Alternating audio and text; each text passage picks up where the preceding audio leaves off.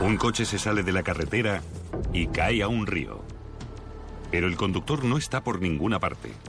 Para obtener respuestas, los investigadores recrearon el accidente y las pruebas revelaron un plan elaborado durante 20 años, el resultado de una obsesión mortal que terminó en tragedia. Nick Howard tenía solo 18 años. Recién terminado el instituto, trabajaba en el taller mecánico de su padre. Intentaba decidir qué hacer con su vida. Hicimos un trato con Nick. Nadie le echaba de casa, pero tenía que trabajar o estudiar. Tenía que hacer algo con su vida. Comenzaba a estar algo displicente con la idea. Nick era una persona nocturna y a menudo salía hasta tarde con los amigos. Una noche de febrero de 1997, Nick paró en un restaurante de la zona para recoger el carné de conducir que se había dejado. Pero el restaurante estaba cerrado, así que le dejó una nota al propietario. Era su caligrafía. Por eso supimos que había estado allí. Más tarde llamó a sus padres y dejó un mensaje en el contestador automático. Son las 12 y estoy volviendo a casa. He tenido algunos problemas con el coche y... Calculo que llegaré dentro de media hora, más o menos. Estoy cansado. Pero Nick no consiguió llegar a casa. Me pareció extraño que no estuviera. Siempre estaba en su habitación. Por eso supimos de inmediato que había sucedido algo. La familia Howard llamó a la policía e informó sobre la desaparición de Nick. La búsqueda empezó en el restaurante donde Nick había parado la noche anterior. Estaba en una carretera peligrosa, paralela al río Sacramento. Si te despistas y pierdes el control en la carretera, es probable que termines en el fondo. A un lado está el río, al otro un desnivel de nueve metros. Si vas dormido o drogado o bebido, o si te despistas, lo más seguro es que termines en el agua. Y allí encontraron el coche de Nick dos días después, sumergido a cinco metros y medio de profundidad. Percibimos que el motor estaba encendido porque cuando examinamos el radiador tenía marcas de fricción con el ventilador que había deteriorado partes del plástico. Y llegamos a la conclusión de que el motor debía de estar funcionando. Pero no había señales de Nick por ninguna parte. Esperábamos encontrar el cuerpo dentro. Nos sorprendió mucho que no fuera así. Las gafas rotas de Nick estaban en el suelo del coche y las ventanas laterales estaban abiertas. Aún tenía esperanzas que lo encontraran con vida. Esperaba que hubiera salido nadando del coche y que estuviera herido y no supiera quién era y que al final le encontráramos. La forma como se despeñó el coche, el hecho de que saliera despedido, no tenía ningún sentido. Dentro del coche de Nick, los investigadores encontraron una película grasa en el salpicadero y la tapicería. Era una sustancia blanquecina, lechosa, que al principio no sabíamos qué era, hasta que empezamos a tocarla y a jugar con ella, y entonces nos dimos cuenta de que era aceite del motor. También encontraron una botella de aceite de motor vacía en el maletero. Parecía que el aceite se había derramado por el maletero y se había filtrado hasta el compartimiento de pasajeros del vehículo mientras estaba en el agua. Primero, los investigadores del accidente pensaron que Nick se había quedado dormido al volante. Pero cuando un coche se sale de la carretera, el conductor suele despertarse con el traquetreo y dejar señales reveladoras. Si el conductor se queda dormido al volante, cabría esperar un gran esfuerzo de corrección cada vez más fuerte por parte del conductor. En otras palabras, puede esperarse que el conductor dé un volantazo y frene más, y eso provocaría unas marcas inconfundibles en el suelo al resbalar por las rocas hacia la calzada. No había señales visibles. Pero ¿dónde estaba el cuerpo de Nick? Los voluntarios peinaron el área alrededor del río buscando posibles pistas. El coche de Nick Howard estaba debajo del agua en el río Sacramento. Pero no había rastro del cuerpo. Dentro del coche, los investigadores hallaron indicios de que el accidente podría no haber sido un accidente. Ese coche tenía un cambio de marchas manual. Estaba puesto en punto muerto. En el motor del coche, los investigadores aún hallaron más pruebas. Examiné el carburador y encontré el tapón de una botella de aceite que mantenía abierta la válvula reguladora. Era extraordinario por ser único. No lo había visto antes, ni tampoco lo he vuelto a ver. El tapón llevaba grabada una V. Era el tapón de la botella de aceite Valvoline hallada en el maletero. El tapón de la botella fue un indicador inconfundible. Habían manipulado el coche. Había algo raro. Habrían puesto el tapón del aceite allí, en lugar de que alguien mantuviera apretado el pedal del acelerador para que el coche pudiera funcionar sin piloto o sin un conductor. Para comprobar el efecto que el tapón había tenido en el coche de Nick, los investigadores pusieron un tapón idéntico en el carburador de otro coche. Por razones de seguridad, un conductor de pruebas iba sentado al volante para detener el coche después del test. Al encender el motor, el coche se movió solo. El vehículo adquiere velocidad, se produce la ignición y empieza a bombear gasolina y produce mucha más potencia. De ahí se va acelerando gradualmente y lentamente hasta que alcanza velocidad. Expertos en accidentes estimaron que el coche circulaba a una velocidad de 40 km por hora al salirse de la carretera. El terraplén disminuyó la velocidad y cuando el vehículo impactó en el agua solo se movía a 24 km por hora. En el coche se hallaron unas gafas. Y los investigadores quisieron comprobar si Nick las llevaba puestas cuando ocurrió el choque. Por eso, crearon una réplica de espuma de poliestireno de su cabeza. Pesé la cabeza de poliestireno para que tuviera aproximadamente el mismo peso que la cabeza de Nick habría tenido en aquella misma situación. Pusieron unas gafas idénticas en el modelo para simular la fuerza del impacto. Estaba atada a un péndulo. A partir de una fórmula de energía potencial, masa por gravedad por altura, levanté la cabeza a la debida altura, dejando que oscilara hacia abajo y colisionara con el volante. Esta era una recreación virtual de lo que habría sucedido si la cabeza de Nick hubiera golpeado el volante cuando el coche cayó al río a 24 kilómetros por hora.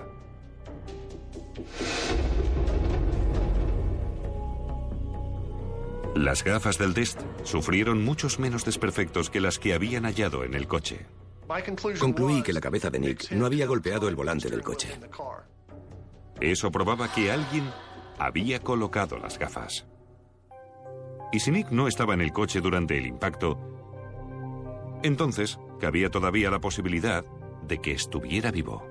Nos emocionamos un poco. Bueno, muchísimo, pero también estábamos bastante inquietos. Creo que es un sentimiento propio de seres humanos querer encontrar a la persona, ya sea viva o muerta, solo para saber qué ha ocurrido. Creo que estaban preparados. Creo que la familia de Nick estaba preparada para bien o para mal. Claro que rezas para que suceda lo mejor, pero una parte de ti sabe que podría salir mal. Tres semanas más tarde, una patrulla de búsqueda halló el cuerpo de Nick en el río Sacramento, a unos 400 metros río abajo del lugar del accidente. El cuerpo había estado debajo del agua y había emergido a la superficie. Mi mundo cambió por completo. Había perdido a un hijo. No sabían decirnos cómo había muerto. Era el mejor amigo que he tenido. Era el mejor amigo de todas las personas a las que conocía. No solía tener malas palabras con nadie. Era de trato fácil, muy feliz y cordial. Una clase de persona tranquila. Como no se encontró aceite de motor en el cuerpo de Nick, a pesar de haber aceite en todo el compartimiento de pasajeros del coche, eso probaba que el chico no estaba dentro del vehículo cuando éste se cayó. En la autopsia, el patólogo encontró pruebas de magulladuras en el cuerpo de Nick. Había traumatismos internos, específicamente hemorragia en los músculos del cuello, también llamada hemorragia del esternocleidomastoideo. Y eso solamente ya indica sin duda que ha habido una estrangulación. Tenía morados en la cara. También había otras muestras de golpes contundentes dentro del cuerpo. Y había agua en los pulmones de Nick. Un indicador de que todavía respiraba cuando fue arrojado al río. La causa de la muerte fue esencialmente falta de oxígeno. Seguramente perdió la conciencia dentro del agua, aunque en última instancia murió ahogado. Se definió la muerte de Nick como un homicidio. Los investigadores tenían que buscar, por tanto, al asesino.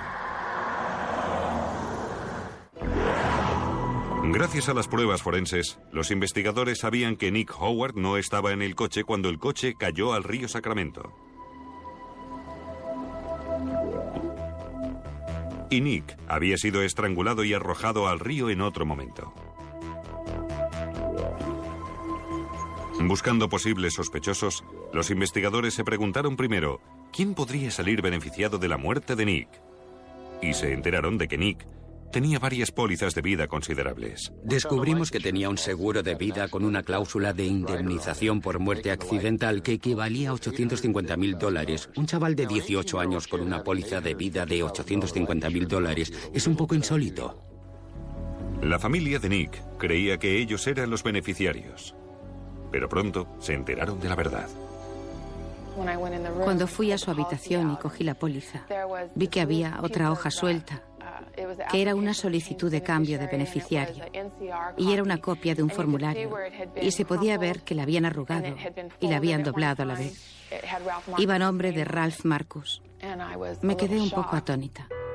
Ralph Marcus era un obrero en paro de 37 que guardaba una relación tensa con la familia Howard. También tenía antecedentes penales. Hicimos algunas averiguaciones sobre el señor Ralph Marcus. Aparte de apostar, en realidad nunca había tenido el mismo trabajo durante mucho tiempo. Era un ser asqueroso, pero nunca se iba. No estaba las 24 horas por aquí, pero tarde o temprano aparecía. La madre de Nick, Patty, conoció a Marcus durante la época del instituto hacía 20 años. En su primer encuentro, Marcus casi termina en la cárcel. No llevaba más de cinco o diez minutos en casa cuando me tiró al suelo violentamente e intentó besarme. Yo ni siquiera le conocía. Año tras año siguió haciéndole insinuaciones románticas. Y, de hecho, le pidió que se casaran. Pero Patty lo rechazó. Se casó con otra persona, tuvo dos hijos e intentó distanciarse de Marcus. Pero Marcus siguió persiguiéndola. Ralph vino a verme porque quería comprarme un óvulo por 50 mil dólares. Quería pagar una madre de alquiler para que le diera un hijo. Justo antes de que se fuera, me puso la mano encima y dijo, preferiría que fueras tú quien llevara al niño, pero ya sé que no es posible. Esa fue la gota que colmó el vaso. Vi lo mucho que le molestaba a mi marido y en esos momentos decidí finalmente cortar todo lazo de amistad con Ralph Marcus. Esta vez se había pasado de la raya. Pero a pesar de todos sus esfuerzos, no pudieron convencer a Nick, su hijo, para que evitara a Marcus. Ralph se describía casi como el padrino del chico. Hacía muchas cosas con él para intentar impresionarlo. Creo que Marcus se hizo amigo de Nick para En primer lugar, para estar cerca y saber cosas de mí. Pero creo que incluso desde un principio tenía un plan para herir a Nick. Fueron al lago Tahoe, fueron a Reno. Ralph presumía de ser un gran jugador de bacará. Pagó habitaciones de hotel carísimas, pagó a unas mujeres. Al ser interrogado, Ralph Marcus negó saber nada del asesinato de Nick Howard y declaró tener una coartada la noche del accidente.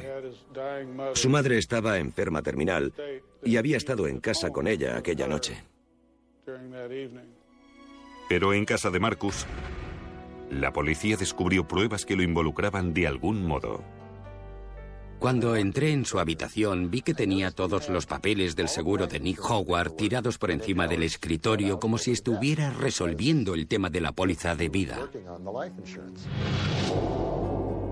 No cabía duda de que los formularios de cambio de beneficiario estaban escritos con la letra de Nick Howard y no eran falsificaciones. Parecía que Nick y Ralph Marcus querían defraudar a la compañía de seguros. Habían tramado un plan para fingir la muerte de Nick, cobrar la prima del seguro y llevarse el dinero a Sudamérica o algún lugar para seguir viviendo de él. Pero todo eran especulaciones. Los investigadores no tenían pruebas de la estafa ni de que Marcus hubiera matado a Nick Howard y hubiera arrojado el coche al río. Era un rompecabezas de mil piezas y teníamos 999. Lo único que faltaba era esa última pieza.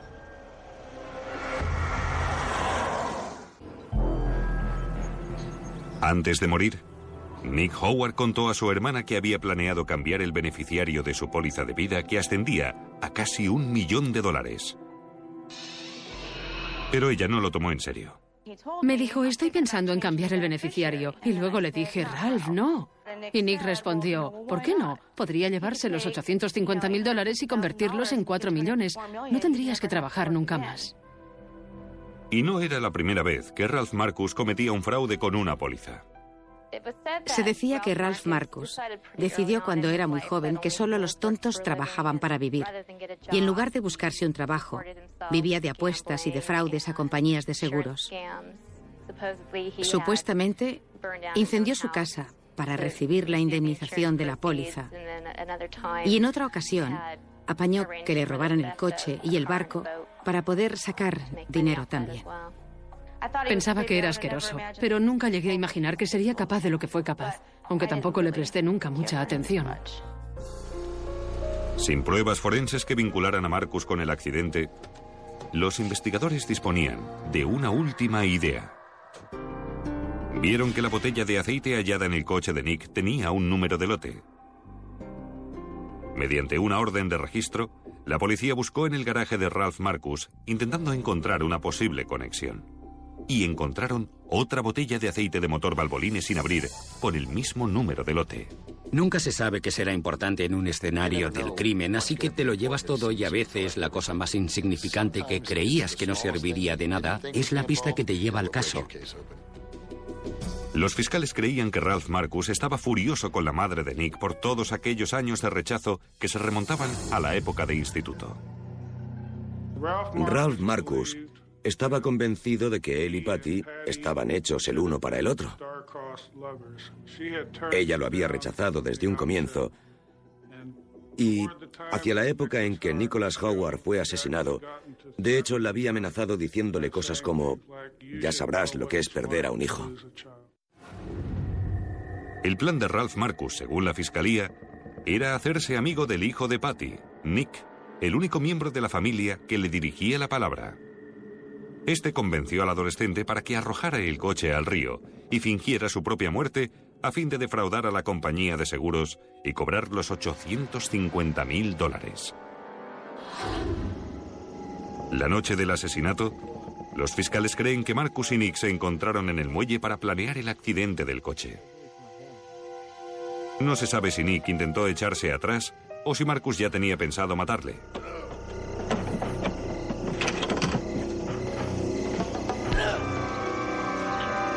En algún momento, Marcus estranguló al chico hasta dejarlo inconsciente. Luego lo arrojó al río donde se ahogó. Se quedó con las gafas de Nick, las dobló por la mitad y las tiró dentro del vehículo de Nick para aparentar que Nick estaba en el coche al despeñarse. Marcus abrió las ventanas. Usó el tapón de su botella de aceite de motor. Lo puso en el carburador, tiró la botella en el maletero y arrancó el coche. Y fue entonces cuando el coche cayó al río Sacramento.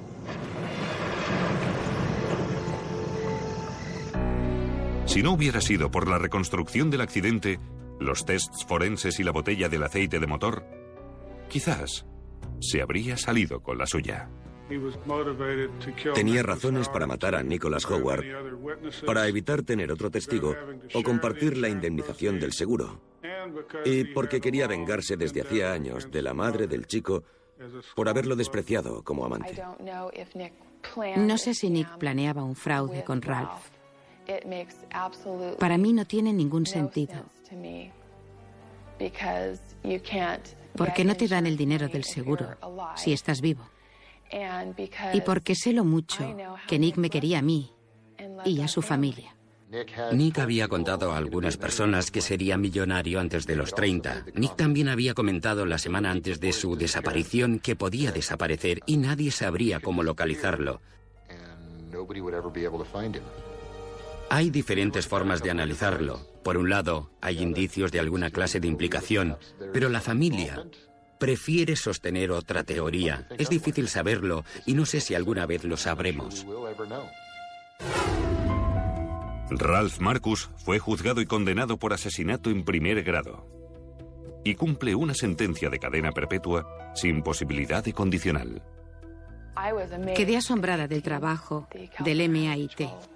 La patrulla de carreteras de California, la forma como juntan las piezas. Fue muy interesante en los tribunales, aunque fuera todo muy duro, la manera como reconstruyeron el accidente.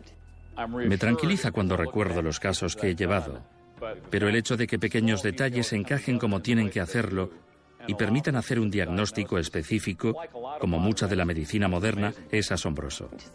Hay que saber enseñar a los hijos que tú eres su fan número uno y enseñarles a escuchar. Ningún extraño procurará por su bien mejor que tú. No importa lo que digan. Hay demasiados estafadores hoy en día.